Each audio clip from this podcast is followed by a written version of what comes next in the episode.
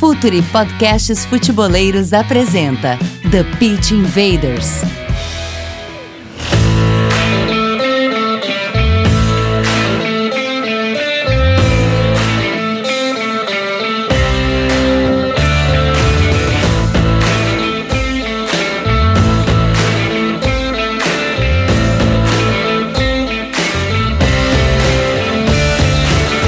Olá, futeboleiros! Olá, futeboleiras! Futuri apresenta The Pitch Invaders, episódio 144. Estamos no ar para mais uma invasão futeboleira. Assine o nosso feed do Spotify, iTunes, Google Podcasts e principais agregadores. As nossas análises têm força do Instat, a maior plataforma de análise de dados para clubes e jogadores. Um agradecimento sempre especial né, para a parceria com a Editora Grande Área. Acesse o editoragrandearea.com.br e fique por dentro de todas as novidades. Assine a nossa newsletter e fique por dentro do Futre e todos os seus conteúdos. E para quem ainda não faz parte do nosso time futeboleiro, entre no Futre Club. Venha fazer parte do time para ganhar conteúdos exclusivos e a cada meta atingida desbloquear ainda mais produtos no Futre. Seja um cliente Silver ou Gold. E vamos direto para a conexão com os nossos parceiros de hoje. Dimitri Barcelos, nosso invader da casa, tá sempre com as lives, tem conteúdo sempre no Futuri Club, falando de futebol sul-americano, futebol brasileiro. Tudo bem, Jimmy? Tudo tranquilo, Gabi. Tudo certo, vamos lá.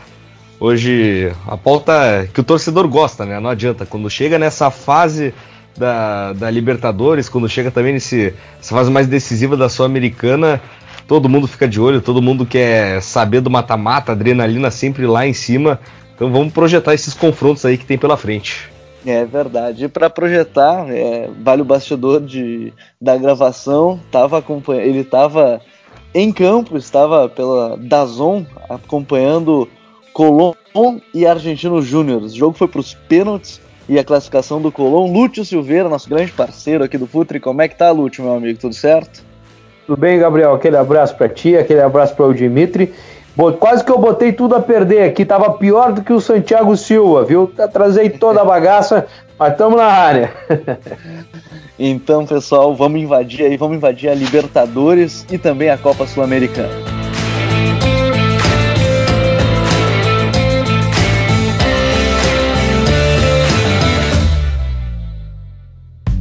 Está no ar o The Pitch Invaders, podcast semanal do projeto Futuri Cultura, análise e informação, com a profundidade que o futeboleiro merece.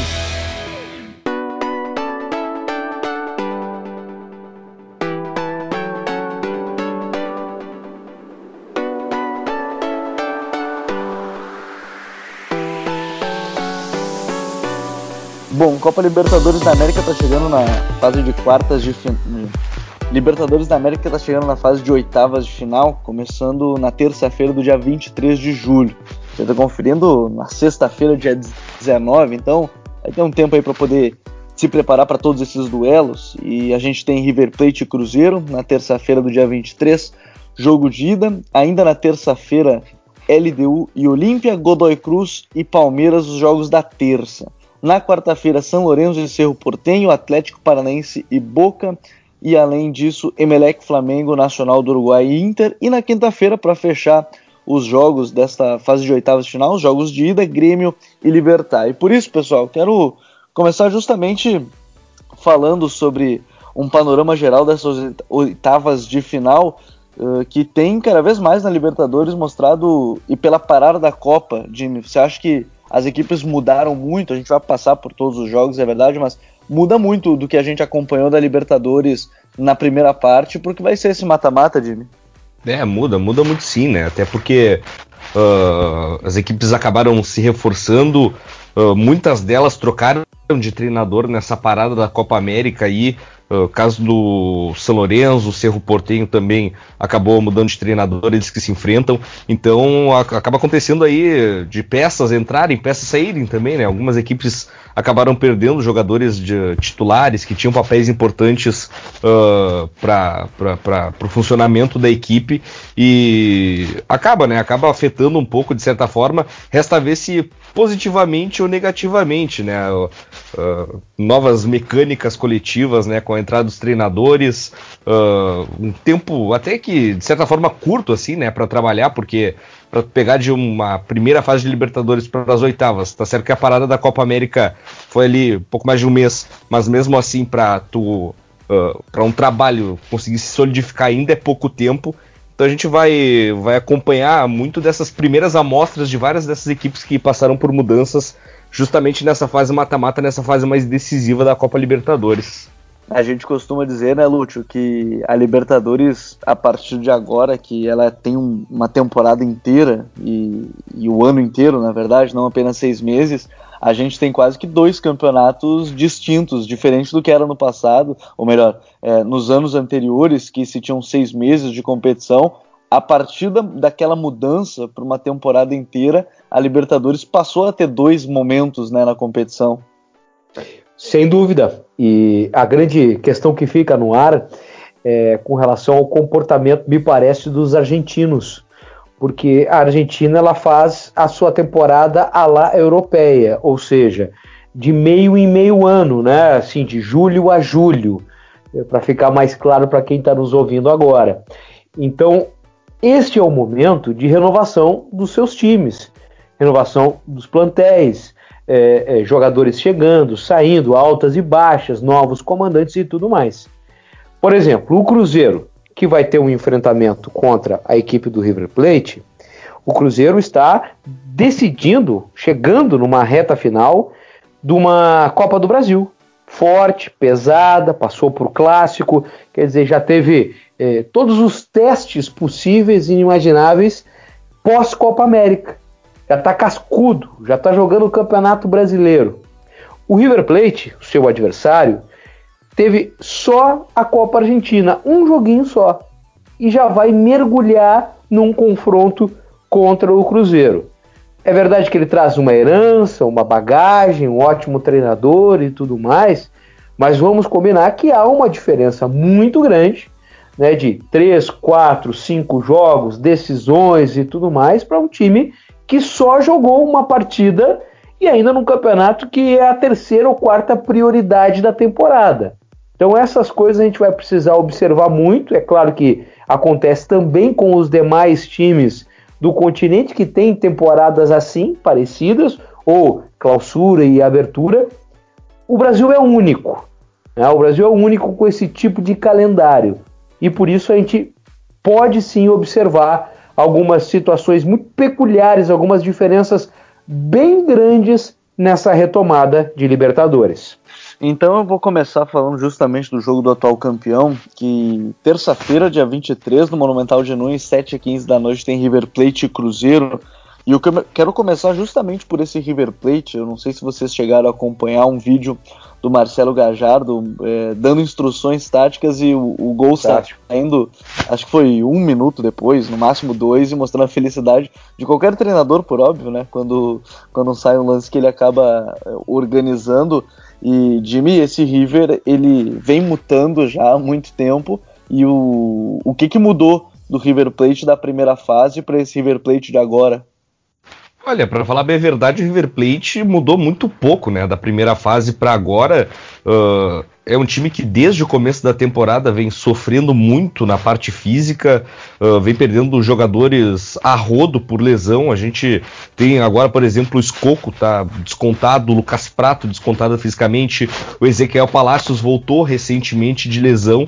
Então acho que a, a, a, o grande ponto de mudança do River Plate para essa segunda parte da, da Libertadores tende a ser fisicamente, né? Os jogadores uh, buscando uma recuperação, uh, estando com pernas mais frescas agora, né? Com essa parada mais longa de intertemporada argentina e tudo mais para o River de certa forma isso é benéfico mas em termos táticos em termos de elenco pouca coisa mudou segue sendo aquela equipe uh, bastante dinâmica bastante uh, muita variação tática né que sempre uh, foi caracterizada pelas mãos do Marcelo Gajardo.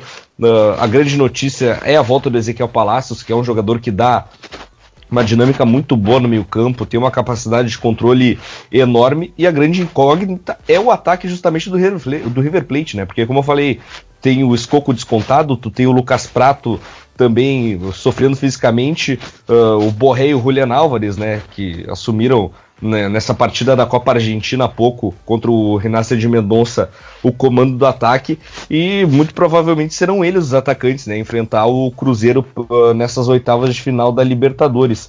Uh, o Gajardo também vem dando chances, né, alguns jovens, principalmente o Benjamin Rohreiser, que é uma das grandes promessas uh, da categoria de base do River Plate, vem ganhando minutos. Uh, já poderia na temporada passada ter aparecido mais constantemente, mas agora nessa intertemporada começou a figurar mais junto à, equipe principal uh, do River. O Nicolas de la Cruz também, que vem do banco de reserva geralmente, mas é um jogador que muda muito o jogo, é um jogador de muita velocidade, capacidade técnica, tem esse improviso, esse, esse toque de, de, de conseguir achar soluções mesmo nas horas mais complicadas.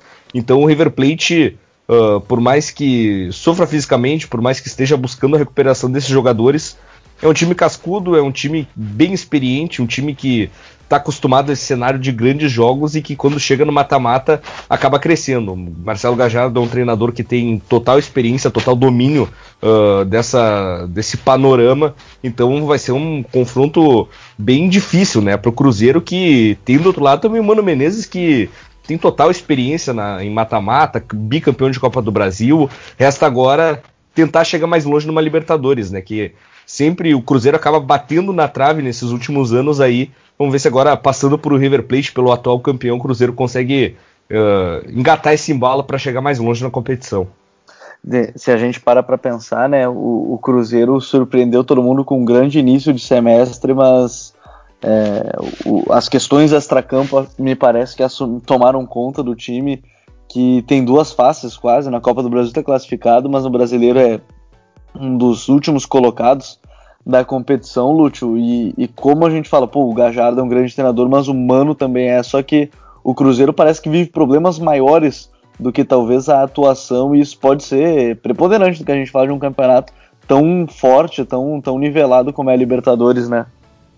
O River vem para essa segunda parte da Libertadores de novo com o rótulo de favorito, né? E ele não foge disso é uma equipe que, que mantém a sua estrutura, a sua base desde a chegada do Galhardo, lá se vão cinco anos pelo menos.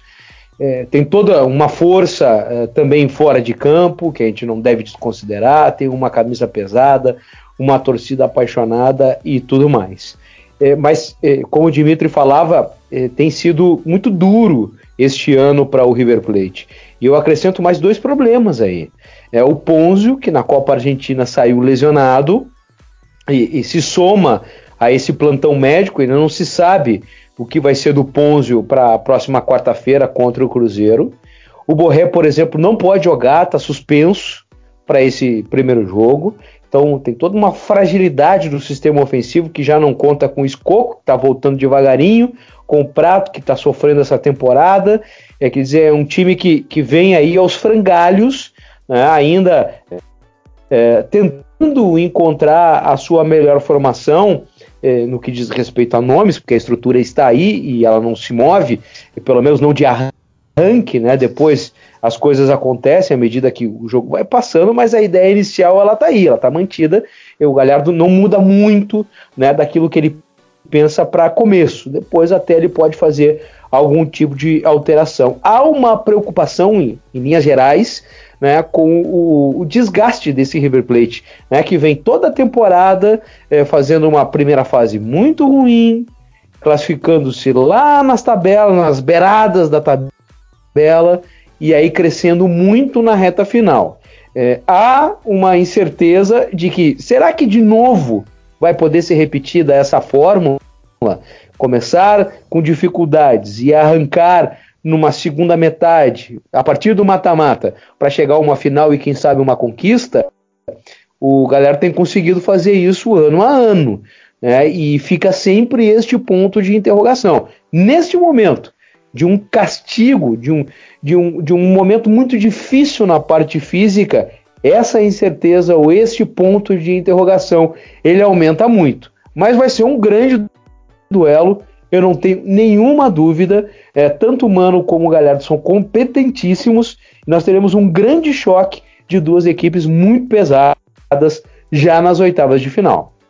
É, eu tenho certeza, assim, de, e a gente vê o Cruzeiro fazendo mudanças, tendo aí o Pedro Rocha agora sendo testado como um, um falso 9, uh, o Fábio Dedé mantém o nível que a gente já viu dos dois, mas tem sofrido bastante, aí perdeu o Lucas Silva agora, não renovou seu contrato e vai aos poucos tentando se recuperar e, e ainda tem que pensar no Campeonato Brasileiro essa equipe do Cruzeiro.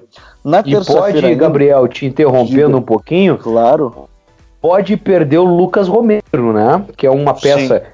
Que é muito importante para o Cruzeiro, porque é um coringa que o Mano tem, né? tanto como volante como lateral. O Independente não desistiu. Né? É, o Independente não desistiu e por toda a bronca é, jurídica que vive o Cruzeiro, tá sem grana. Existem mecanismos que obrigam o Cruzeiro a adquirir na totalidade o Romero ou então ter que liberar em caso de proposta. E a proposta tá aí. O BKSS já. O BKSS, perdão. O, é, o BKSS, claro. Eu tô, eu tô falando do Independente. Né? O Independente é, é, quer, está forçando a chegada do Lucas Romero e se ele sair do Cruzeiro, vai ser uma baixa considerável para o Mano Menezes. Né? Então é bom a gente observar isso. Ah, não é, é o determinante, o determinante pode ser o, o, o Thiago Neves, é, o Fred, enfim, é, mas a gente não pode esquecer esse trabalho de formiguinha que está sendo muito bem feito pelo Lucas Romero. Ah, é verdade. E, e, tem precisado o Henrique mesmo de uma companhia ali naquele meio campo. Às vezes joga o Ariel Cabral, o Lucas Silva tá fora, então por isso tem se variado, mas pode ser uma baixa importante. E passando desses jogos, saindo do Monumental de Nunes, ainda na terça-feira, só que aí um pouco mais tarde, terça-feira do dia 27, nove e meia da noite, tem LDU e Olímpia, e aí também tem Godoy Cruz e Palmeiras. Eu vou começar pelo jogo lá na Casa Blanca, no Equador, com LDU e Olímpia, Jimmy. O que, que, mais te chamou a atenção dessa LDU? O que, que a gente vai poder acompanhar? Contratou o Antônio Valência, né, para essa segunda parte da Libertadores. É, exatamente, né? Um reforço de peso, um ídolo nacional, Antônio Valência. É um jogador que tem toda essa rodagem pelo futebol europeu, tem todo um crescimento técnico uh, nesses anos que, que esteve no Manchester United. Então promete ser um, uma, uma, boa peça, né? uma boa alternativa aí para o Pablo Repeto para essa oitava de final de Libertadores contra o Olímpia. Ele deu que é um time que se baseia muito né, na, em velocidade pelos lados. Tu tem os irmãos Júlio, né, o Anderson e o Rohan Julio, que são destaques, são dois jogadores de muita velocidade, jogadores que conseguem uh, criar várias situações de gol e finalizá-las também, que é o mais importante de tudo. Tu tem o Rodrigo Aguirre, né, que se destacou muito na equipe do Nacional do Uruguai, uh, tá agora lá na LDU, ainda tentando encontrar o melhor ritmo, tentando encontrar a melhor forma, recuperando aquele jogador que já foi outras vezes no futebol uruguaio e a LDU aposta muito na efetividade na frente, né? Porque uh, foi uma das equipes que menos precisou de chute para marcar gol na primeira fase. Se não me falha a memória, algo em torno ali de 6.3 gols uh, ah, 6.3 chutes, né, de média para conseguir marcar um gol. Então, é um time que explora muito em velocidade esses ataques e é efetivo na frente. Quando tem oportunidade, costuma botar para dentro, jogando contra um Olímpia que teve uma primeira fase de não tanto brilho, foi um grupo que, em que ele caiu que foi bastante regulado por baixo, né? Aquele grupo C da Libertadores, com jogos uh, de qualidade bem baixa, assim, talvez, pegando na média o grupo com pior futebol no geral uh, dessa fase de grupos da Libertadores. É um time que vem fugindo um pouco, né, ao padrão paraguaio do que a gente está acostumado dos seus clubes, com uh, trabalhando com mais posse de bola, sendo um time que controla mais o jogo, prefere construir desde trás. É um time muito bem ajustado em termos de movimentação, meio campo bem sustentado com Richard Ortiz e com Richard Sanches, né, que uh, são dois jogadores que conseguem dar esse volume uh, pelo, pelo, pelo centro do campo. E a minha grande expectativa em relação ao Olímpia é pela utilização um pouco maior do Hugo Quintana, né, que é uma das grandes promessas paraguaias uh, para essa próxima geração, bastante jovem, tem 17 anos, se não me falha a memória, jogador de muito drible, jogador de velocidade, uh, não tem medo de ir para cima da marcação, por mais ferrenha que ela seja.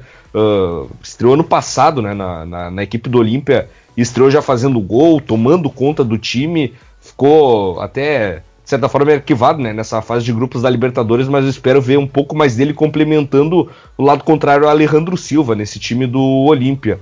E dá para destacar individualmente também o Otálvaro, que para mim fez uma fase de grupos muito boa pela lateral direita e um ataque letal, né? Tu tem o Rock Santa Cruz e o Néstor Camacho no, na frente ali, treinados pelo Daniel Garneiro, são bem trozados, se entendem bem, uh, conseguem finalizar muito bem as jogadas criadas ali pela equipe do Olímpia. Então acho que vai ser um confronto interessante. Se ele deu conseguir subir o nível um pouco a mais e o Olímpia também conseguir uh, ser um pouco mais agressivo, um pouco mais efetivo, tem tudo para ser um confronto bem bacana aí.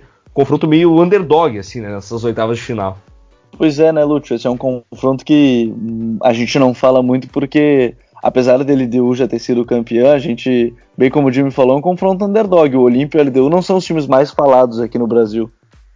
É, não são, mas eu recordo muito o Gabriel e, e Dimitri quando a gente fez lá no início da Libertadores né, um papo é, sobre a arrancada da competição. Eu dizia naquela oportunidade que eu estava muito curioso né, para saber o desempenho dos uh, paraguaios na competição, porque eu vi uma movimentação muito interessante no mercado de passes. E essa, essa expectativa ela se confirmou de forma positiva né? A gente tem Cerro, tem Olímpia e tem Libertar, né? avançando até as oitavas da Libertadores, com o mais pesado, o mais copeiro, né? o, o time de maior tradição, o Olímpia, entrando aí nesse duelo que é absolutamente transponível pelos paraguaios, ou para os paraguaios. Né? Então acredito muito no Olímpia nessa fase. É verdade que também não acompanhei a pré-temporada tão de perto para saber né, essa intertemporada, mas Vamos, vamos lá de pré-temporada para saber exatamente como foi o desempenho, mas em cima dos nomes, daquilo que o Olímpia tem de tradição, de peso, de camisa e, repito mais uma vez, de nomes, é assim um, franco favorito, eu arriscaria, né, para esse duelo contra o, a LDU. Tem eh, o Alejandro Silva, o Dimitri falou dele agora há pouco, para mim um jogador precioso, precioso, um cara que eu gostaria muito de ver no Brasil, por exemplo. Né? Faz um. Olha, no mínimo aí três, quatro funções numa equipe. É né? um cara que ajuda sobremaneira. Tem um centroavante que conhece tudo do riscado, que é o Rock Santa Cruz. Tem uma rapaziada ali, o Sanches, enfim, são jogadores experimentados, eh, que conhecem a casa, eh, que, que trazem bagagem de, de outras, outras ligas. Né? É uma equipe que realmente me agrada demais, o Olímpia, me agradou demais, não pela brilhatura, nada disso, não foi realmente um, uma primeira fase exuberante, mas foi muito importante para entrar, para estar no meio da confusão aí, para é, é, é, ir para a briga depois de umas oitavas de final, onde ela teve sorte, porque não vai enfrentar nenhuma equipe maior do que ela. Né? A LDU que, por exemplo, tem o Aguirre, que no Botafogo não jogou, né? Ele veio para o Brasil, uma expectativa tremenda, né? Quem sabe recuperar esse espaço todo perdido de em meio a lesões e tudo mais. Jogador interessante, sim, né? Que já fez boas campanhas no Nacional e que lá na EDU está tentando encontrar o seu caminho. É, jogar na Casablanca é complicado, é difícil. É, é o Defensores del Chaco também é, é, mas é mais neutro. O Casablanca é mais complicado, é mais caldeirão. É, então vai ter que cuidar isso. Né? Jogar em Quito é mais difícil do que jogar em Assunção. Tem o aspecto é, altitude, que sempre é considerado, não, não dá para fugir, apesar de ela não ser extrema, como em Potosí ou La Paz, que também tem alguma coisa. E, e por conta disso, o Olímpia vai precisar estar é, tá muito atento, tá muito esperto. Mas é uma equipe que que me agrada muito e, e acho que, que pode fazer um barulho legal nessas oitavas aí. Pois é, e esse também vai ser um dos bons confrontos para a gente acompanhar da, da competição, porque a gente pode passar adiante, inclusive, para Ilhas Malvinas Argentinas, e se você for inglês e estiver ouvindo, ignore o Malvinas Argentinas antes de nos matar. Mas é o nome do estádio do Godoy Cruz, antes para não ficar descontextualizado, sabe como, descontextualizado, sabe como é, né? Então os ingleses vão lá e vão querer vir invadir aqui uh, a nossa casa. Mas Godoy Cruz e Palmeiras jogam 9 e meia da noite, também na terça-feira, dia 23, contra o Palmeiras. E o Palmeiras, curiosamente, pessoal, É, não sei se vocês têm essa mesma impressão. O Filipão sempre foi considerado o técnico de mata-mata, mas parece que esse elenco não tem reagido bem em jogos de mata-mata, né? Apesar de ter sido eliminado para o Boca, que foi finalista na última competição, agora na Copa do Brasil é, de 2019 foi eliminado para o Inter, tem sofrido em alguns jogos de mata-mata em Paulistão. É, o, o Filipão tem se destacado mais ainda, Jimmy, e a gente tem visto é, no último texto que você fez da Apoias falando sobre o Ramires encaixando no time, é, podendo encaixar no time e tudo mais, o Filipão tem se destacado dessa vez por ser um técnico dos pontos corridos também. E tem um confronto que você considera difícil para o Palmeiras ou não? Olha, no papel, para mim, na minha opinião, pelo menos, é o confronto mais desequilibrado, né? Dessa, dessa oitava de final da, da Libertadores.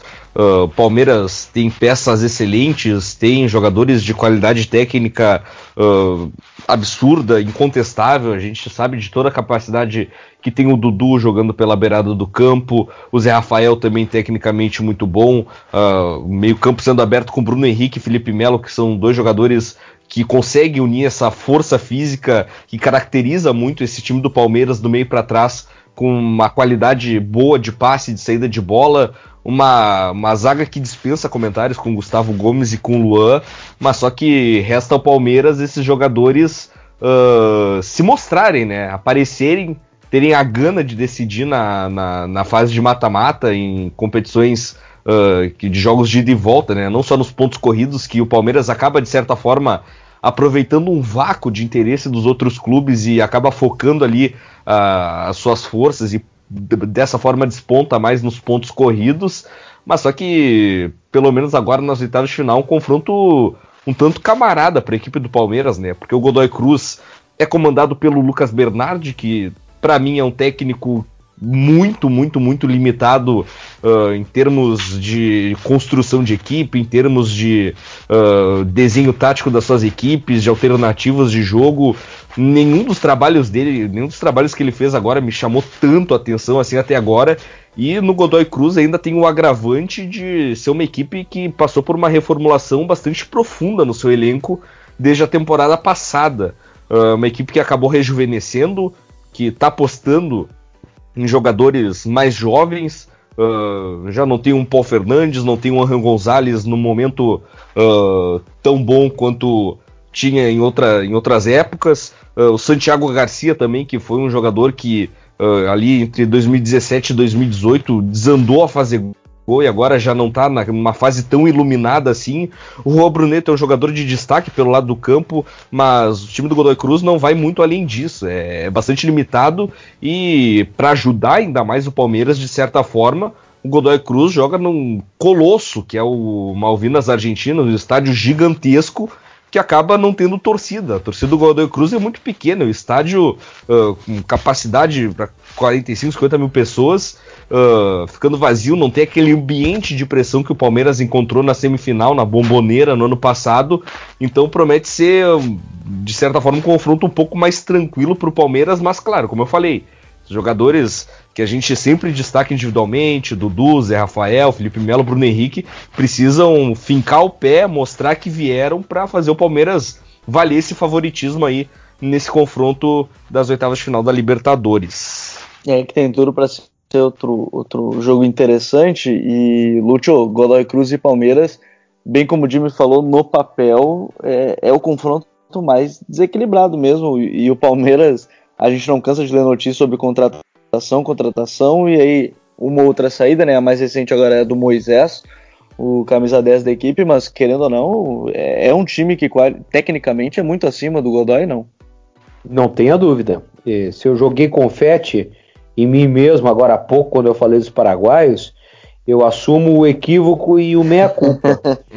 é, o Godoy Cruz era um. apostava 10 centavos no Godoy Cruz é, porque simplesmente uma temporada para outra ele teve envolvido em confusões, trocou técnico. Santiago Silva foi anunciado no Toluca, voltou. O Santiago Silva, não, Santiago Garcia, né, o Morro Garcia, né, foi lá para o, o Toluca e voltou, não chegou a jogar. Enfim, uma porção de confusão.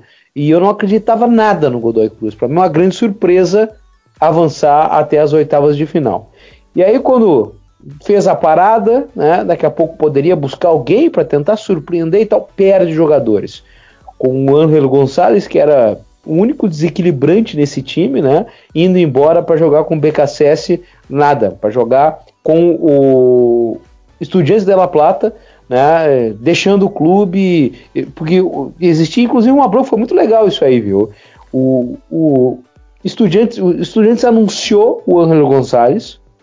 No meio do caminho, o BKSS entrou do Independiente, né? Para contratar o jogador com mais dinheiro Independente botou mais dinheiro. E no final da história, no final do dia, assim, porque os dois clubes anunciaram nas suas redes sociais. Tá chegando o Ângelo Gonzalez. Aí, ó, oh, beleza, parabéns, estudiantes. Aí o Independente tá chegando o Ângelo Gonzalez. Eu, oh, tem alguma coisa errada aqui. E aí o que saiu, pelo menos, para consumo externo, é que um técnico falou com o outro. Se bruxo, ó, dá uma segurada aí, né? Eu já conversei com o cara, depois a gente conversa. E o BKC se abriu mão, pelo menos nesse momento, do Angel Gonçalves, porque estão fazendo outros investimentos, tem mais grana e tudo mais, e deixou né, o, o, o Angel Gonçalves sair do Godoy Cruz e ir para o Estudiantes. Dito isso, feito essa, essa historinha aí que foi muito curiosa, né, o Godoy Cruz, infelizmente, eu não vejo por onde. Não vejo por onde ele, o Godoy Cruz, né, fazer frente ao Palmeiras. A única coisa que pode acontecer aqui é o Palmeiras subir no salto. Né? O Palmeiras é, simplesmente perdeu o rumo. Achar que não precisa nem jogar. Não, nem vou viajar lá para Mendoza, porque tá tudo certo. Vou então chegar em São Paulo e, e começar a tocar bola, sentar em uma eventual vantagem. Esse pode ser o único erro, esse pode ser o maior ou único erro do Palmeiras. Porque bola por bola, apesar do Palmeiras que a gente viu contra o Internacional na Copa do Brasil não ter encantado ninguém, não ter sido é, bicho-papão em nenhum momento, né, é muito, mas muito superior ao Godoy Cruz, que chega como patinho feio e que vai tentar um verdadeiro milagre, eliminando hoje o clube mais poderoso em termos econômicos do Brasil. É, aí nós teríamos realmente uma história gigante se o Godoy Cruz avançar. Não, não vive mais aqueles bons momentos como viveu na época que enfrentou o Grêmio, lá atrás, 2017, e na Superliga seguinte, onde ele foi vice-campeão argentino. De lá para cá vem aos frangalhos, se desmanchando, e agora só uma grande surpresa para poder derrubar o Palmeiras. Seguindo adiante, então, na nossa Copa Libertadores da América, e sempre lembrando, né, para saber um pouco mais sobre o futebol brasileiro, sul-americano, é, no apoia.se barra Futre, lá no nosso Futre Club, o Jimmy, o Myron, eles escrevem semanalmente aí textos sobre futebol brasileiro e futebol sul-americano e por apenas 12 reais mensais aí você tem direito a esse conteúdo exclusivo, direto no e-mail, lá no site do Apoia-se. Então não deixe de, de ser um integrante da, da nossa comunidade futeboleira, mas adiantando e seguindo à frente na nossa Libertadores da América. Na quarta-feira do dia 24 tem São Lourenço e Cerro Portenho, um jogo que o Lúcio falou dos paraguaios e, e certamente o Cerro tem se destacado também é, nessa competição. O São Lourenço joga o primeiro jogo em casa. Qual é a expectativa para esse jogo, Lúcio? É um trabalho novo. Lá no começo o, o Dimitri falou aí a chegada do Pise, é impressionante, eu fiquei absolutamente espantado e decepcionado com o Almiron, que foi o técnico que precedeu o Pise e que foi embora. O Almiron fez um trabalho fantástico no Lanús, levando o Lanús até a final contra o Grêmio 2017.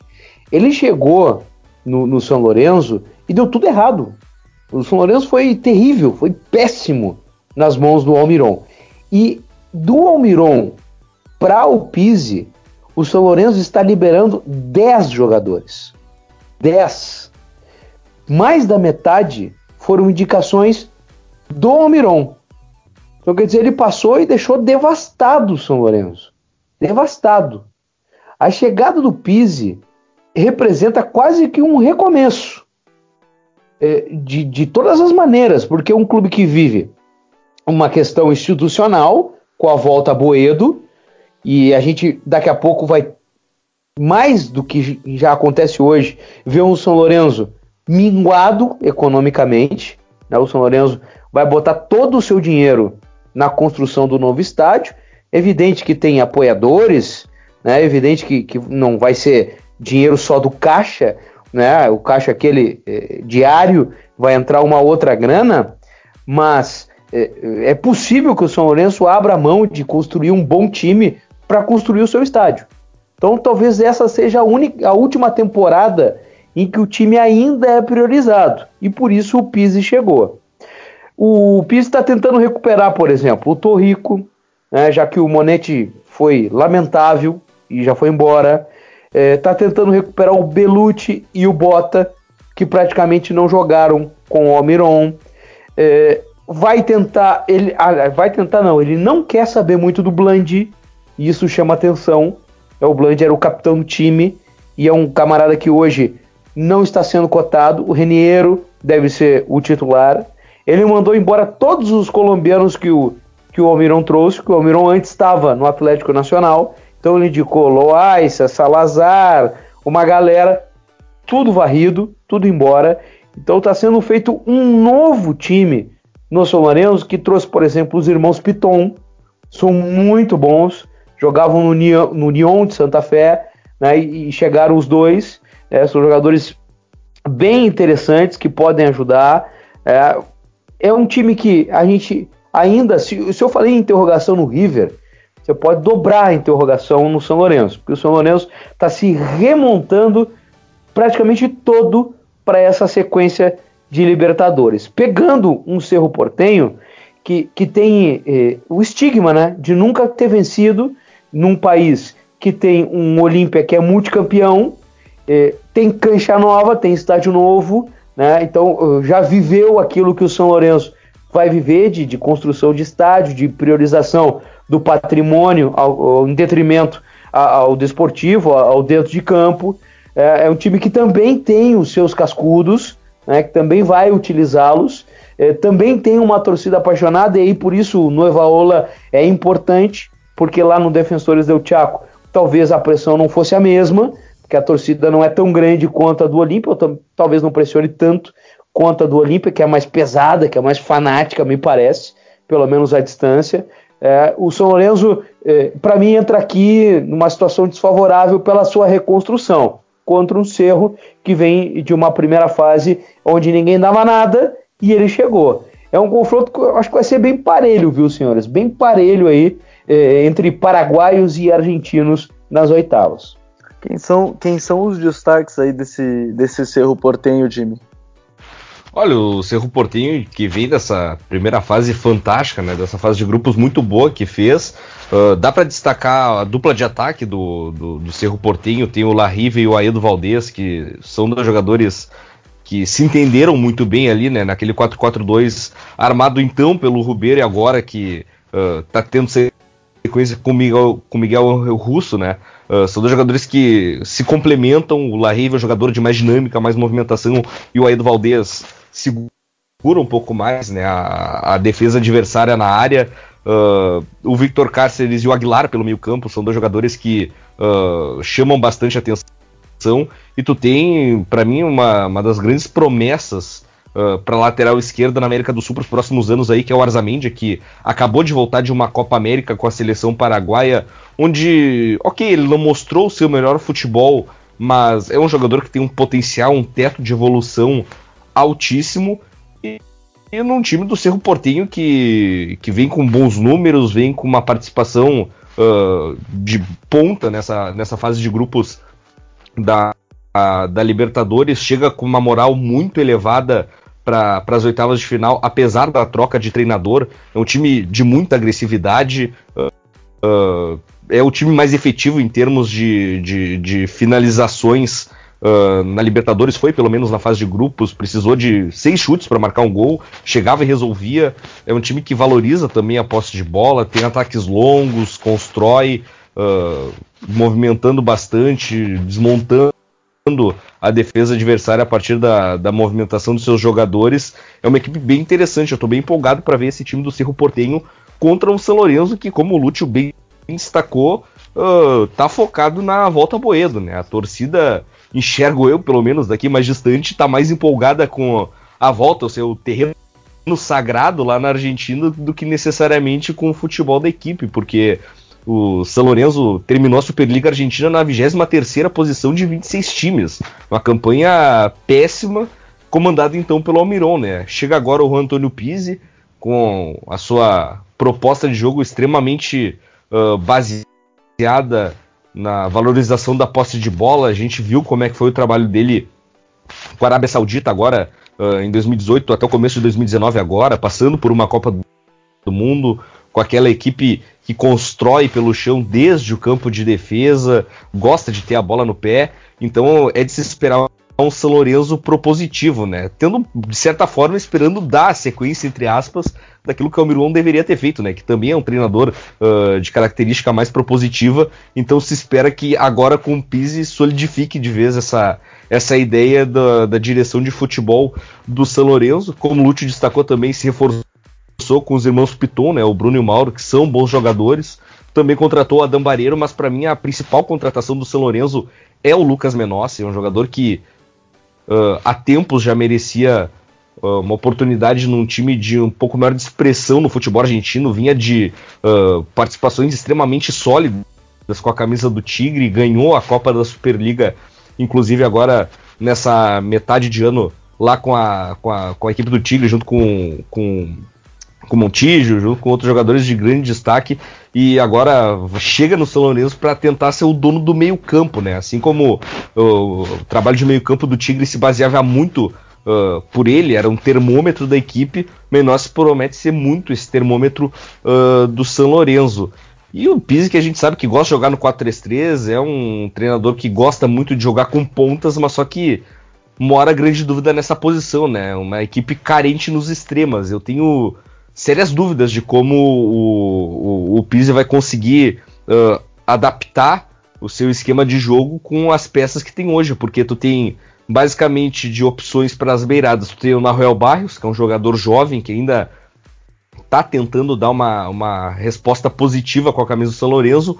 O Fertoli, que já teve passagem pelo News Old Boys, que com o Almiron chegou a jogar pela beirada de campo, mas não deu uma resposta tão boa. E o Ceruti também, que é um jogador que se destacou bastante no Independiente, fez boas temporadas por lá, mas que no São Lourenço acabou não se encontrando. Então, uh, até resgatando a fala do Lúcio também, se a interrogação do River existe, dobra para o São Lourenço, né? Porque uh, o trabalho que o Pizzi tem pela frente não é fácil. É, ah, e para colaborar aí com, com, com o Dimitri nessa questão dos extremas, que é uma, uma uma preferência, né, um gosto do, do, Pise, a ideia são os irmãos Romero. Né? Ele já trouxe os irmãos Piton e agora ele tenta os irmãos Romero, né, que podem fazer este papel. É, tanto o Angel como o Oscar é, podem jogar por dentro, mas também podem ser os extremas é, que deseja o Pise. Né? Então existe esta, essa possibilidade de mercado para o São Lourenço, eh, já avisando, não sei se agora, porque tá em cima, né? Eh, um Romero tá liberado do Corinthians, o outro tá sendo convencido e tá tentando convencer a sua equipe chinesa, cuja qual ele tem mais um ano de contrato, a, liberá-lo para que ele possa eh, somar-se ao seu irmão e montar de novo essa dupla dos, dupla dos tempos de Cerro. Imagina só que que loucura que seria, né? É, agora no futebol argentino, né? um deles já passou pelo Racing com sucesso, o outro no futebol brasileiro. Os dois sempre se encontram na seleção do seu país, a seleção paraguaia, e eles tentam, o São Lourenço tenta, né, trazê-los é, para o futebol argentino mais uma vez. Ajudaria na ideia que o Pizzi tem de equipe, mas por enquanto nada confirmado. Ah, certamente seria é bastante interessante ver o, os irmãos Romero, do qual acho que às vezes a gente subestima o, o Angel e até às vezes superdimensiona o Oscar, mas que são dois é, muito bons jogadores. Acho que agregariam bastante mesmo essa, essa negociação, poderia acrescentar para esses duelos. E aí a 7-15 ainda, e aí a gente vai para o Uruguai, lá no, em Montevideo, no Parque Central. Nacional e Inter jogam também às 7h15 da noite, num jogo que já foi inclusive decisão de, de Copa Libertadores da América em 1980. na, naquela que foi a última partida, se não me engano, de Paulo Roberto Falcão, camisa do Inter. E, é. e aí a gente tem nesse detalhe, esse jogo aí, um Inter que voltou da parada com, com uma elimina, eliminando o Palmeiras da Copa do Brasil, que acaba dando uma moral é, bem grande e que, na verdade, é um time que tem sofrido fora de casa. E isso pode ser um problema. O Nacional é um time que em casa tem sido muito forte, Lúcio. É, é, qual é a grande força desse Nacional, na verdade, para esse duelo entre uruguaios e brasileiros? Em tese, sim, né? É, dentro de casa, o Nacional, é, na teoria, repito, deve ser, deve ser forte e, e beleza, cumprindo a risca o protocolo, né? De do time da casa, né? Fazer valer o seu mando e tudo mais.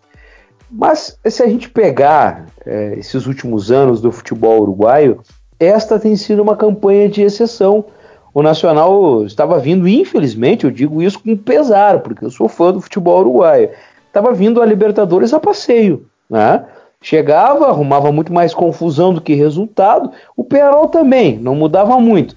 A exceção era o defensor, que costumava fazer é, campanhas bem honestas aí, né? E entrar é, em oitavas, avançar até daqui a pouco em uma quarta de final e tudo mais. O Nacional ele conseguiu é, passar aquilo que a gente falava anteriormente do Cerro e do São Lourenço. Ele não fez um novo estádio, ele reformou o seu, né, o Parque Central, e por conta disso teve abalado na sua, na sua estrutura econômica que já não é das melhores, né? O futebol uruguaio, o mercado uruguaio sofre com a falta de grana. E quando o, o Nacional se envolveu na reforma do, do Parque Central, porque viu o rival fazer um estádio novo, é, as finanças foram simplesmente raspadas, né? Acabou tudo que se tinha, inclusive de crédito. Então, por conta disso, não deu para fazer grandes investimentos. Eu vou citar um exemplo aqui que é o Bergésio, né? Ele foi liberado no início do ano. Olha, nós não vamos contar com você. Né, o que você está pedindo a ele, argentino, já veterano, não vai dar para gente. E muito obrigado. E tá ali coisa. É, daqui a pouco, o Nacional se viu num brete. Não tinha ponto de correr, não tinha grana para contratar. Ligou o Ruber Gerson. Brother, o que, que tu acha de voltar aí? Né, vamos fazer um, um bem bolado aí. Um, tu cede um pouco, a gente cede outro pouco e você fica. Então, para a gente ver né, a fragilidade que tem o Nacional nesse sentido. Mas aí você tem o Lorenzetti, que é um jogador interessante, o Papelito Fernandes, que me agrada muito, o, o Corurro, que é um outro jogador também que é interessante sim. Né? O Rodrigo Amaral lesionou-se, né? é uma baixa, uma baixa sentida né, para esse momento nacional. É uma equipe que, em especial, e isso realmente me deixa muito feliz, é, é, parou de entrar naquela onda de só o Evos. É, o futebol uruguai parou um pouquinho com esse negócio. Tratou de botar a bola no chão e, bueno, vamos ver o que, que dá pra gente fazer. É, vamos tentar jogar, vamos é, respeitar um pouquinho as nossas tradições, porque tava demais. Tava demais, né? O futebol uruguaio tava, tinha virado o fio. Não sei se pela fragilidade econômica e a dificuldade de contratar nomes de qualidade, é, mas estava só na pancada, estava só na confusão, estava só no, no, tumulto. Não está mais, é, o Nacional avançou, né, e isso é, é super positivo. O Penarol bateu na trave, quase foi, mas está na Sul-Americana. Quer dizer, deu uma, uma reanimada nos gigantes uruguaios que estavam absolutamente adormecidos ou enfiados é, em confusões. Contra um Inter é, que é, tinha o diferencial nesse jogo contra o Palmeiras. É, você imagina retomar a parada da Copa América, perdendo no Brasileirão, sendo eliminado na Copa do Brasil. Que clima que nós teríamos? É, qual seria o tamanho da desconfiança em cima do Odair né, e deste grupo para os enfrentamentos contra o Nacional? Resolveu os problemas eliminando o Palmeiras? Não resolveu, mas ganhou gordura, lastro para poder ir tranquilo até Montevidéu e depois trazer um resultado a ser confirmado em Porto Alegre. Existe uma diferença monumental entre os orçamentos, entre a qualidade dos grupos, eh, do trabalho pode ser que sim, e a gente vai ver né, um internacional que deve sim ser o protagonista nesse duelo contra o Nacional mais uma vez. Nesse duelo, Jimmy, é, dá para será que a gente vai poder ver o Inter realmente o, no que o Lúcio falou de ser mais protagonista? Vai dar para ver, tu acha o time mais com a bola? Porque não é o estilo do Nacional ter a bola, talvez, mesmo dentro de casa? É, exatamente esse é o grande ponto, né? Se o Inter quiser sair com alguma coisa uh, de positiva lá do Uruguai, com uma vitória, com uma vantagem consistente na bagagem, vai ter que tratar melhor a bola, né? Vai ter que ficar um pouco mais, vai ter que ser mais protagonista, vai ter que propor mais o jogo, porque o Nacional é uma equipe baseada totalmente em reatividade, é uma equipe que trabalha com bolas longas, não não tem vergonha de esticar a bola no Berresso para ele tentar dar uma casquinha e o Ramires ou o Tchori Castro pegar essa bola em velocidade e saírem na cara do goleiro adversário. Então o Inter vai ter que encontrar saídas com a bola no pé. O Nacional do Uruguai foi equipe na fase de grupos com o menor índice de posse de bola. Teve só 42% de média de posse de bola nos seis jogos da fase de grupos. Então o Oder Helman vai ter que preparar a equipe para propor para abrir espaços para os jogadores se movimentarem, uh, tentar uh, acrescentar qualidade de passe no time para furar esse bloqueio que o Nacional deve fazer mesmo dentro de casa, porque mesmo jogando no Gran Parque Central, é um time que costuma se fechar atrás e sair nos contra-ataques, sair nas bolas longas. Uh, foi um sorteio, de certa forma, bastante camarada para o Inter, né? Porque apesar do Nacional estar melhorando bastante, uh, estar como o Lute falou, sendo menos evos e tentando jogar mais bola, ainda é uma equipe com grandes limitações, principalmente na parte ofensiva. Então o Oder Helman vai ter que uh, pensar muito bem o jogo, vai ter que sair um pouco da sua zona de conforto, de certa forma, fora de casa, de jogar no contra-ataque, de esperar um pouco mais atrás, de entregar a bola para o adversário e vai ter que ficar com ela no pé, porque o Nacional uh, não gosta de ter o domínio da posse, mesmo dentro de casa, então o Inter vai ter que uh, sair um pouco dessa, de, dessa, desse modelo costumeiro dele longe do Beira Rio e vai ter que reter um pouco mais a bola, trabalhar ela um pouco melhor e quem sabe tirar um pouco de proveito do fato do Nacional ter sido uma das equipes mais violentas também, né? Em termos de. Violentas não, né? Mas mais indisciplinadas nessa fase de grupos.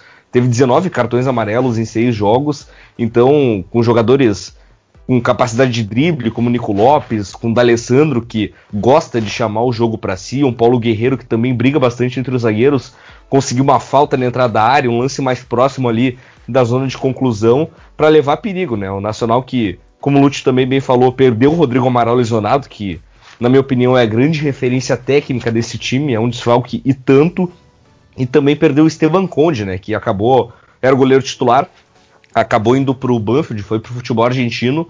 Então o Nacional aí, sim, a sua referência técnica. E o Odair Helman vai ter que pensar um Inter uh, que se disponha a sair de trás, que se disponha a jogar um pouco mais alto, a construir mais para ter sucesso e trazer para o Beira Rio aí sim, né? Para Fortaleza, para a vibração da torcida junto do seu povo aí, tentar jogar uma classificação dentro de casa que é onde é a grande força do Inter sem dúvidas. Quem Ainda sou eu Gabriel e, e Dimitri para é, passar algum tipo de lição ao D'Alessandro, né, por favor. Mas é, o D'Alessandro vai para o enfrentamento Argentina-Uruguai, vai para o enfrentamento de Libertadores. E o D'Alessandro é figurinha carimbada. Né, então ele precisa, é, até porque estamos quentes ainda né, do que foi é, o jogo contra o Palmeiras, onde, tá bem, o segundo cartão foi exagerado, ok. Mas e o que foi o primeiro? O destempero do D'Alessandro no primeiro cartão. É, então, é, vai ser uma arbitragem gringa, vai ser um duelo onde eles vão puxar pelo D'Alessandro, porque ele é referência, porque ele é marcante, e o D'Alessandro precisa é, ser mais do que ele foi em termos de comportamento contra o Palmeiras. Porque senão ele vai botar é, de novo novo o Inter em apuros em outra competição de mata-mata. Ele já não vai para a Copa do Brasil no primeiro jogo. E aí, se ele entra numa onda dessa, lá no Uruguai contra o Nacional, pode botar tudo a perder. Então, eu, que admiro o D'Alessandro pela sua história toda e sua carreira, não estou aqui querendo dar aula, no, em absoluto. Mas é lembrar né, que o que vem por aí pode ser pior do que foi contra o jogo, o jogo contra o Palmeiras, em termos de provocação, rivalidade. Eu falei que eles tinham esquecido, eles uruguaios, um pouco essa onda de vamos lá, que aqui é Uruguai. Mas agora pode ser diferente a história, especialmente em cima de um personagem, que é o da Alessandro. Então, que vai ser fundamental, penso eu, né, na sua liderança, aspecto técnico e tudo mais. O que não pode se perder pela linha de fundo é a questão de temperamento e comportamento, porque daí ele e o Inter estarão em apuros. Não, certamente, a referência técnica do time, né? A gente viu contra o Palmeiras mesmo. É, eu, eu, costumo dizer que a hierarquia de alguns jogadores em grandes noites, em grandes jogos, é, é totalmente o que diferencia para título e, e para jogos e vitórias, né? Esse, o D'Alessandro, querendo ou não, é uma referência nesse sentido. O Paulo Guerreiro é uma referência, mas o D'Alessandro mais do que tudo nessa equipe, então certamente passa por ele também é, uma possível ida mais longe desse time do Internacional. Mas seguindo adiante ainda na Libertadores, porque a gente tem mais dois jogos na quarta e ainda mais um na quinta-feira.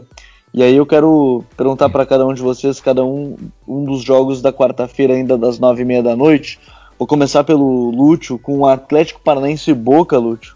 O Boca, ele... O Tevez deu uma declaração, eu achei um tanto quanto estranha, né, de as pessoas não quererem ir para lá, mas querendo ou não, a, a grande notícia é que o De Rossi está fechando com o Boca.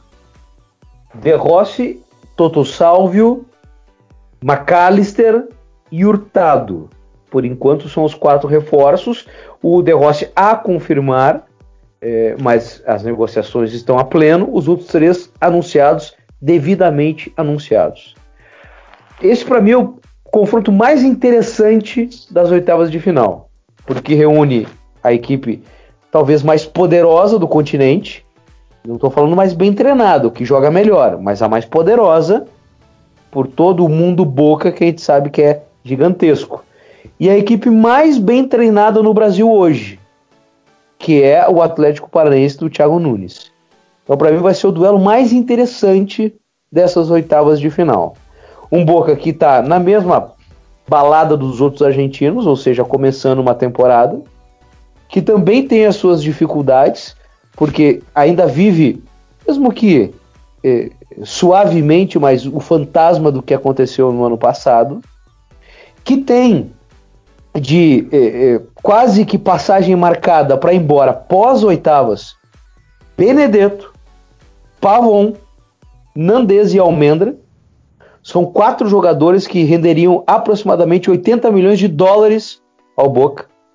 Essas vendas estão encaminhadas e o Boca que pode ou não passar pelo Atlético Paranaense vai chegar nas quartas sem esses quatro nomes, mas com o bolso forrado.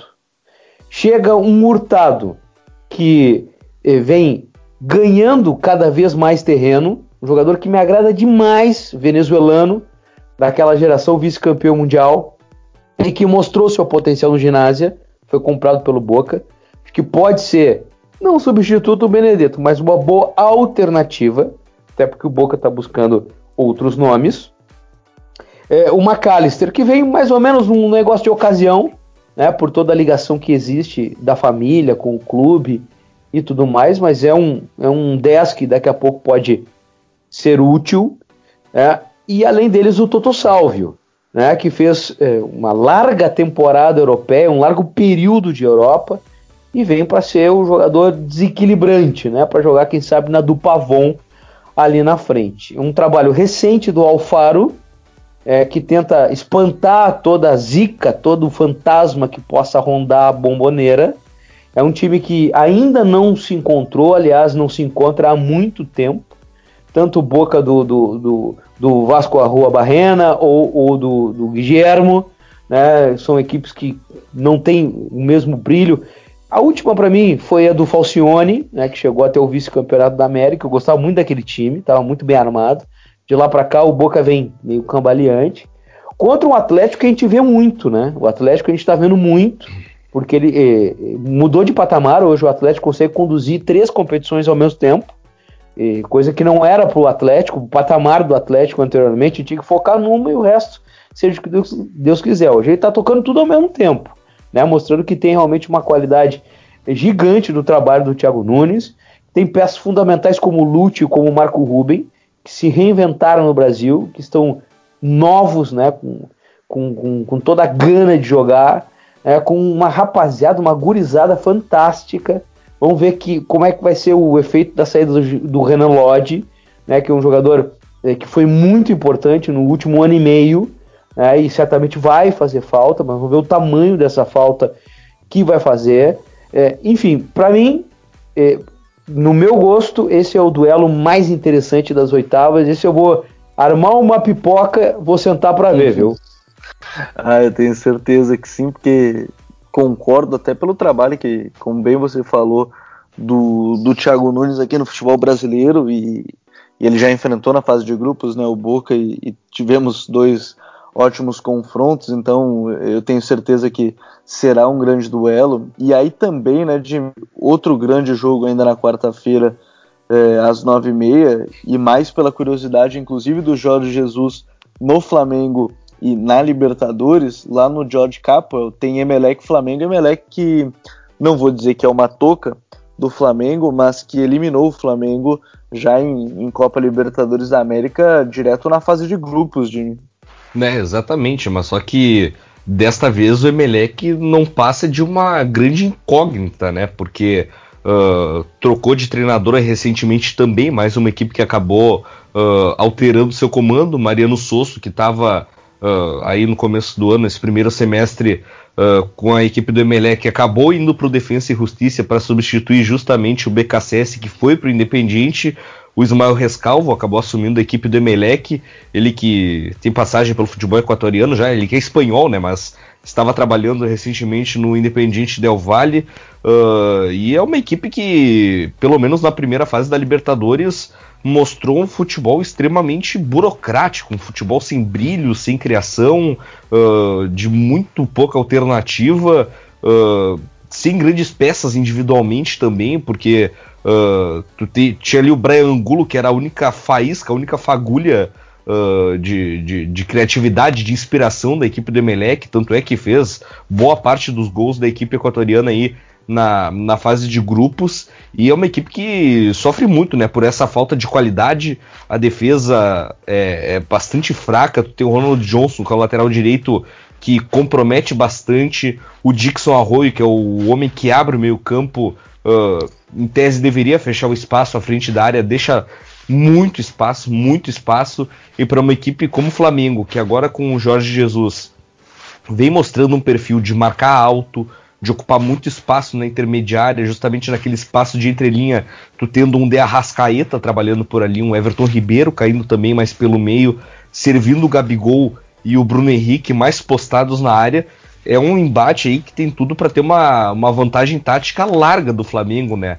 Mas resta a equipe rubro-negra espantar essa toca, essa zica de Libertadores que parece que quando chega na hora de decidir, chega na hora de uh, dar um passo adiante, de tentar brigar por algo no cenário continental, não só na Libertadores, mas como a gente viu na Sul-Americana também, agora em 2017 contra o Independiente na final, uma equipe parece que trava, que não consegue fluir o seu jogo. Uh, o Jorge Jesus está no começo de trabalho, é muito cedo para tirar qualquer conclusão sobre o sucesso ou sobre uh, o bom rendimento da equipe dele.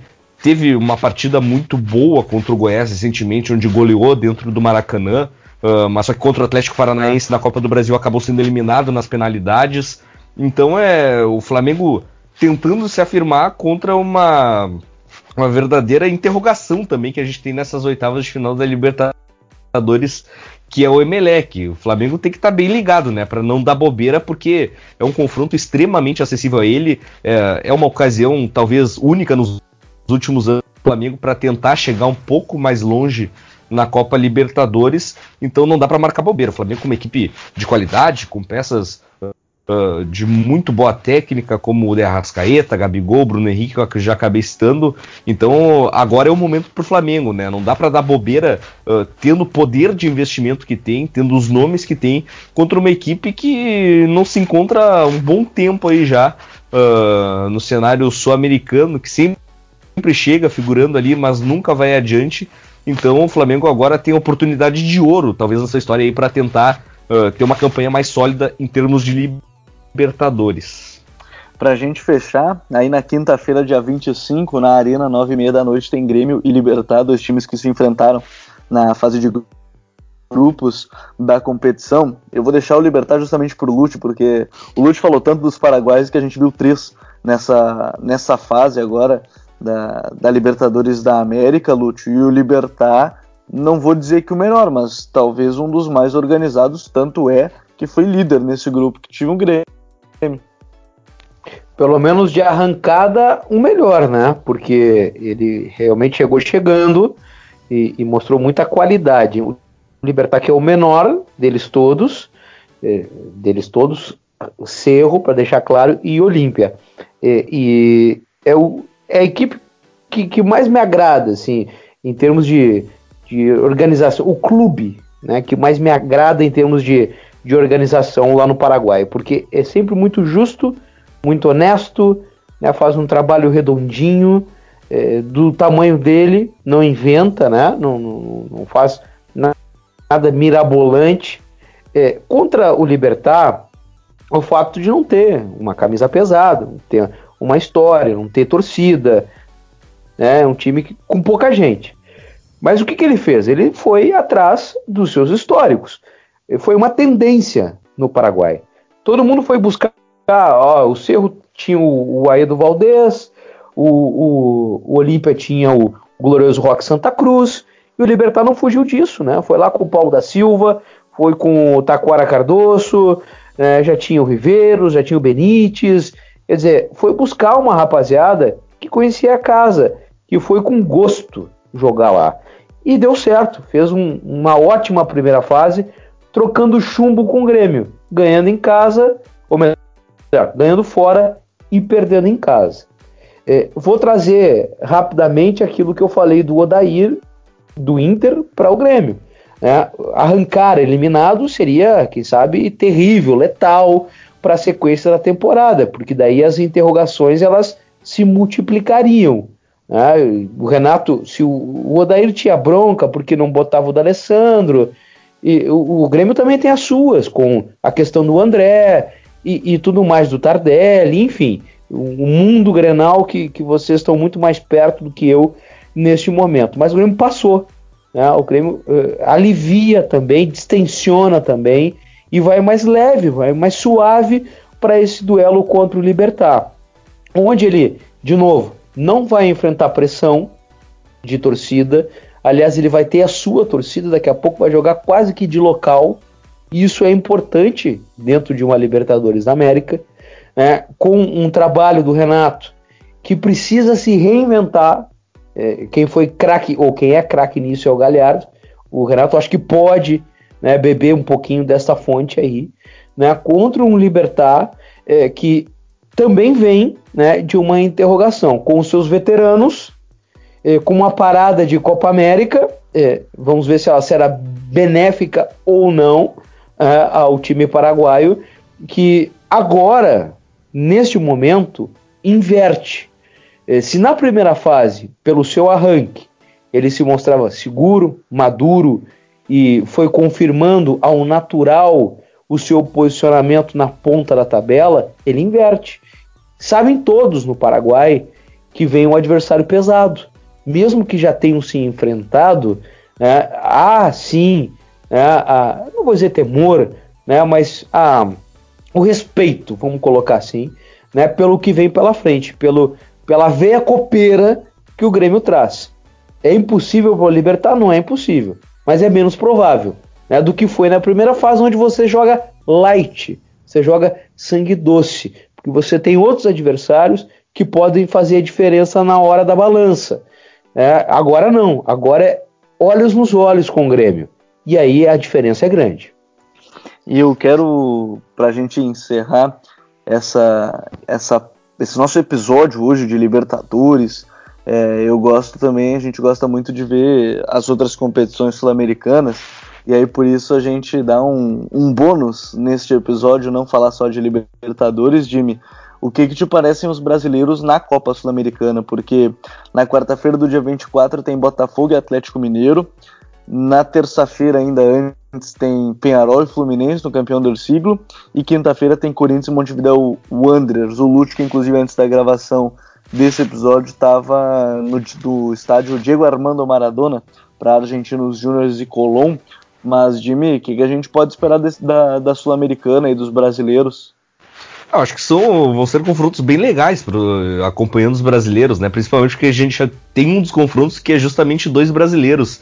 Tem Botafogo e Atlético Mineiro, de, de um Botafogo que me surpreende bastante, né? Principalmente nessa arrancada de campeonato brasileiro, vem brigando pela parte de cima da tabela, uh, tem um meio-campo de muita qualidade, que vem jogando uma bola tremenda uh, no cenário nacional, aproveitando já esse gancho para pegar o Atlético Mineiro. Tu tem o João Paulo numa fase boa, o Gustavo Bochecha, uh, que vem se destacando bastante no Botafogo, abrindo no meio-campo, o Alex Santana, que chegou esse ano na equipe, tá jogando um baita de um futebol, os extremas também do Botafogo, o Eric e o Luiz Fernando uh, com, com bons rendimentos, o Atlético Mineiro que vem um pouco machucado por essa eliminação na Copa do Brasil, justamente contra o seu maior rival, justamente contra o Cruzeiro, e vai tentar jogar na Sul-Americana aí uh, boa parte da esperança da sua temporada, né? Porque no Campeonato Brasileiro também vem uh, irregular, vem uh, cambaleante, mas agora na Sul-Americana contra o Botafogo tem aí um confronto para tentar recuperar um pouco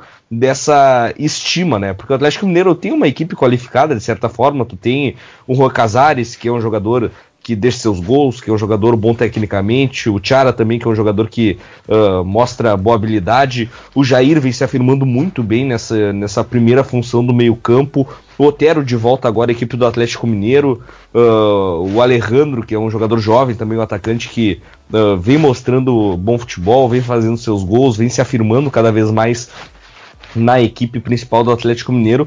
Então acho que vai ser um, uma disputa bem interessante entre os dois alvinegros, né? O Mineiro e o Carioca. O Corinthians tem um jogo uh, que, em tese, aos olhos de muitos, uh, é acessível, mas só que o Montevideo Wanderers é um time uh, bastante sólido, um time que gosta de ter a bola no pé, principalmente dentro da sua casa.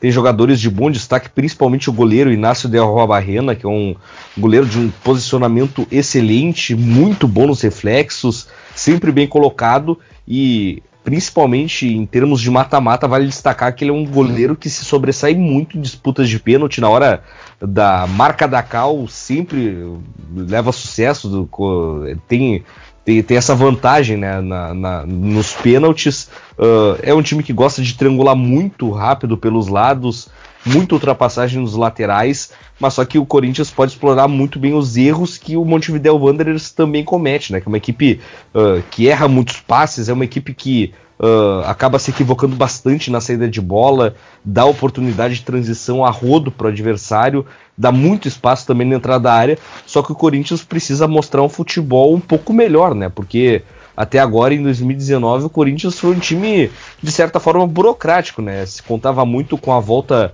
do Carilli, na esperança de que o Corinthians resgatasse aquele futebol uh, que levou ele ao título brasileiro há, duas temporadas, mas só que uh, o que a gente vê em campo é bem diferente disso, né? Tem um meio campo uh, fraco em termos de criação, os jogadores de lado também não conseguem corresponder tão bem quanto deveriam, Pedrinho que teve boas aparições aí, surgiu bem com a camisa do Corinthians. Teve uma leve queda agora, né? Mas ainda é jovem, é uma oscilação normal. Uh, o Wagner Love, que para mim vem se destacando, né? Para mim é o grande destaque dessa equipe do Corinthians, um jogador experiente, decisivo, tem uh, sabe jogar cada vez mais no atalho, né? Conforme uh, vai ficando mais experiente, vai ficando, uh, vai chegando mais nessa reta final de carreira. É um jogador que a gente vê que economiza movimentação, economiza energia e na hora H sabe uh, ocupar bem os espaços, sabe a hora de definir. Então é um confronto que o Corinthians tem que ficar com o olho muito aberto, né? Já o Fluminense vai contra um Penharol que vem no processo de transição, vem rejuvenescendo também o seu elenco, né? Uh, tu tem um Darwin Nunes, um atacante de muita qualidade, que nesse final de semana agora, a gente está gravando o programa dia 19, né? Agora, nesse final de semana do dia 13 de julho, marcou um hat-trick no Campeonato Uruguaio. Uh, um jogador que vem despontando muito bem uh, para surgir lá no campeão del siglo. Também tem o Brian Rodrigues, que é um jogador jovem que vem ganhando cada vez mais espaço com o Diego Lopes. O Agostinho Canóbio, que uh, teve muito perto de deixar o Penharol, mas acabou permanecendo lá e também tem muito destaque, é um jogador de muita criação de oportunidades. E o Fluminense que vem reforçado agora com o Nenê, né? Uh, tem o Pedro que voltou de lesão e voltou bem, vem fazendo gols, vem tendo boas participações. É um confronto que, apesar do Fluminense estar tá brigando agora numa parte de baixo do Campeonato Brasileiro, não ser um time lá com essa força, muito pelo seu momento econômico, é um confronto que se o Fluminense jogar bem organizado, aplicar um bom futebol e cumprir bem a proposta que o Fernando Diniz uh, implementa na equipe, tem boas chances de passar contra o Penharol que tá nessa transição, mas ainda é um time que tá buscando a sua melhor inspiração para tentar alçar voos mais altos novamente na América do Sul. Lúcio, dessa, dessa Sul-Americana, tem algum time que a gente tem que prestar ainda mais atenção, assim, que, que você acha que pode é, beliscar um título, que pode atrapalhar os brasileiros nesse caminho? Tem alguma equipe mais específica para a gente acompanhar? Na verdade, não. Na verdade, algumas coisas mais, algumas situações mais pontuais, assim. É, eu pude abrir um pouquinho o leque, né? Porque é, tem uma coisa que, que não dá para ser, não é, Gabriel e, e Dimitri, é tudólogo. Então você tem um continente gigante, uma quantidade enorme de clubes e não há como acompanhar simplesmente tudo. Né? Então a gente tem que Desconfie fazer um filtro. de quem diz que conhece tudo e já viu tudo, né, Lúcio? É, não tem como, né? Então você tem que fazer um filtro, né? É, tem que é, hiper especializar, tem que focar, tem que nichar, porque senão você pira, simplesmente pira. Então o meu nicho é o futebol argentino, e onde eu me sinto mais confortável, e a Sul-Americana me ajudou muito, me ajudou muito no trabalho do Dazon, a, abrir um pouco esse leque. É, então eu vi, por exemplo, um Deportivo Cali, que até não está mais na competição, mas eu vi bons nomes por lá. É, acompanhei recentemente o La Equidad da Colômbia, passando pelo Royal Paris. Eu não imaginava fazer esse jogo, ser bem sincero para vocês.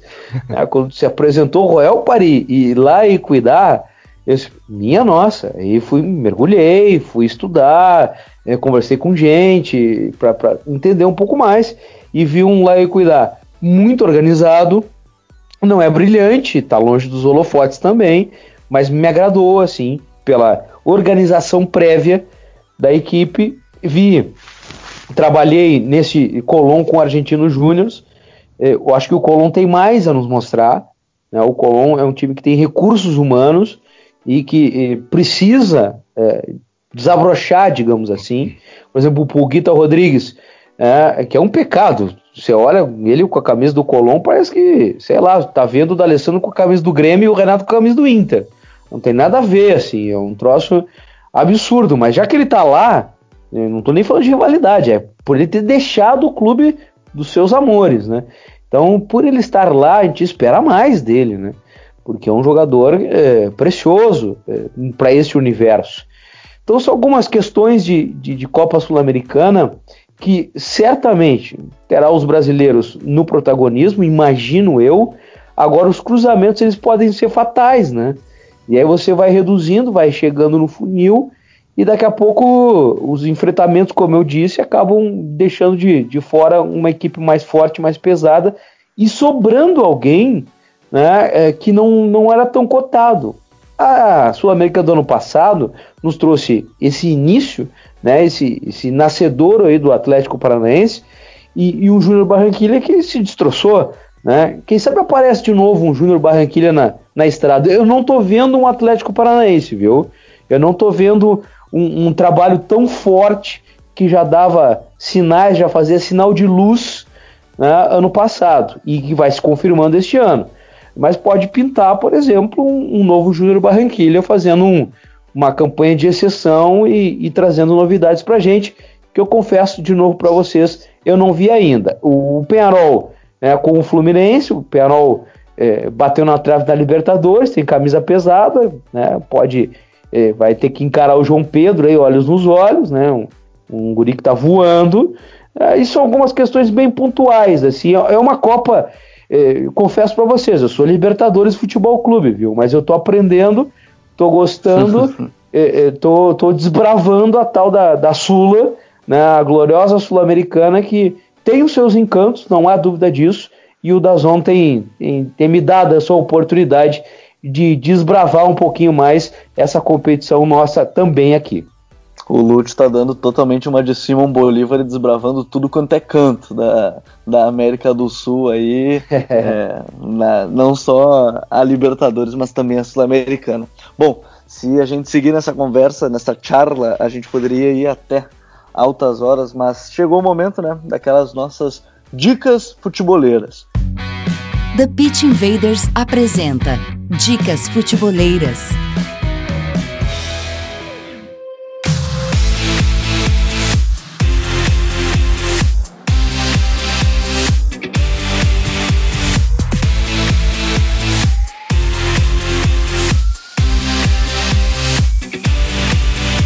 Bom, a minha dica futeboleira nesse TPI 143, ela foge um pouco do futebol sul-americano, mas ela vem para o futebol brasileiro quanto à seleção, foge do resto, na verdade, da América do Sul, porque no dia 17 se completou 25 anos da conquista do tetracampeonato da, da Copa do Mundo para a seleção brasileira, e o Rodrigo Coutinho, nosso craque, ele fez uma série de oito capítulos contando e relembrando os sete jogos da Copa do Mundo para o Brasil, taticamente, como foi a equipe, desmistificando muita coisa, alguns preconceitos que se tinha, e também antes, né, por isso são oito capítulos, tem a fase das eliminatórias do jogo contra o Uruguai, uma série que ficou muito legal, muito legal, eu tive o prazer de editar ela durante todo esse, esse caminho, então foi muito legal porque todo dia que tinha jogo, há 25 anos atrás a gente acabava postando e já está lá no nosso no site, o Futuro FC,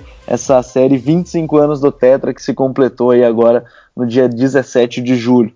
Jimmy, qual é a tua dica futeboleira?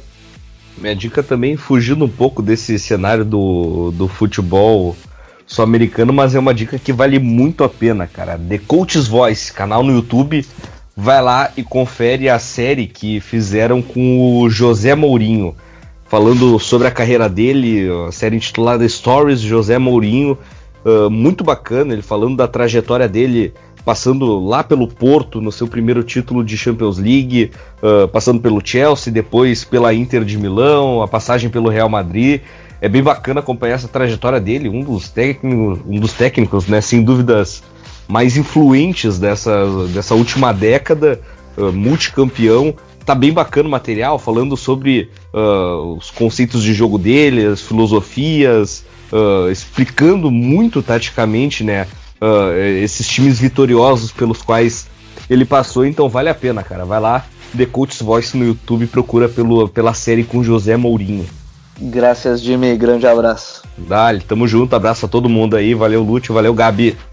Lúcio, qual é a tua dica futeboleira? Ah, como vocês são dono da casa aqui, eu sou convidado, e aí vocês podem dar uma dica só, né? Então, azar é de vocês. Eu vou colocar com três dicas. Olha aí, espetáculo para quem tá ouvindo, pô. É, primeiro sigam o Lúcio Silveira, tá? É, Lúcio Silveira no Twitter, é, Lúcio Silveira 78 no Instagram, né? Siga lá, vamos trocar uma ideia sobre futebol argentino, sul-americano de forma geral. A segunda delas, eu confesso para vocês que é, vale a, mais do que valer a pena, é, pode ser transformador. É um documentário, enfim, curta, como queiram chamar, não sei qualificar ou classificar, chama Rusto e Nico. É uma história maravilhosa de pai e filho do futebol uruguaio. Um negócio absolutamente tocante e que pode transformar a sua vida, repito mais uma vez não chega a 10 minutos, mas é, são 10 minutos que pode simplesmente mudar a tua ideia sobre vida e sobre o futebol. É um negócio absurdo, emocionante pra caramba. E a última estou terminando de ler o Mis Latidos. É o livro do São Paulo, né? É, que eu comprei na Argentina e, e que é pra lá de interessante, né? O São Paulo, que eu confesso para vocês, eu fiquei um pouco com raiva dele depois da última Copa do Mundo, mas agora eu tô me desculpando e entendendo mais o Sampa, né? Que tá fazendo um trabalho muito legal no Santos. Então são as três dicas futeboleiras e agradecendo vocês de coração pela oportunidade e pelo convite. Mas sabe que tu também é da casa, viu, Lute? Sempre esteve com a gente aí desde o início e a gente sempre fazendo essa troca de ideias de futebol sul-americano, futebol argentino. Então saiba que as portas e a casa é sua também. Grande abraço. Satisfação gigante. Nico e Rusto eh, tá lá no, no YouTube, tá? Então a rapaziada pode procurar aí que vale a pena, é muito lindo. Um abraço, rapaziada. Um grande abraço e nunca esqueçam, é, The Pitch Invaders, episódio 144. A gente tá nessa invasão futebolera falando sobre Libertadores Sul-Americana, sempre com a força do Instat, a maior plataforma de análise de dados para clubes e jogadores. Um abraço para o pessoal da grande área. Assinem a nossa newsletter e venham fazer parte também do Futuri Club não deixem de seguir no nosso Facebook, Twitter e Instagram Futuri FC para ficar sempre ligado em todas as novidades. Invasores, futeboleiros, futeboleiras, nós somos o Futuri e temos um convite para vocês. Pense o jogo, um abraço e até a próxima invasão.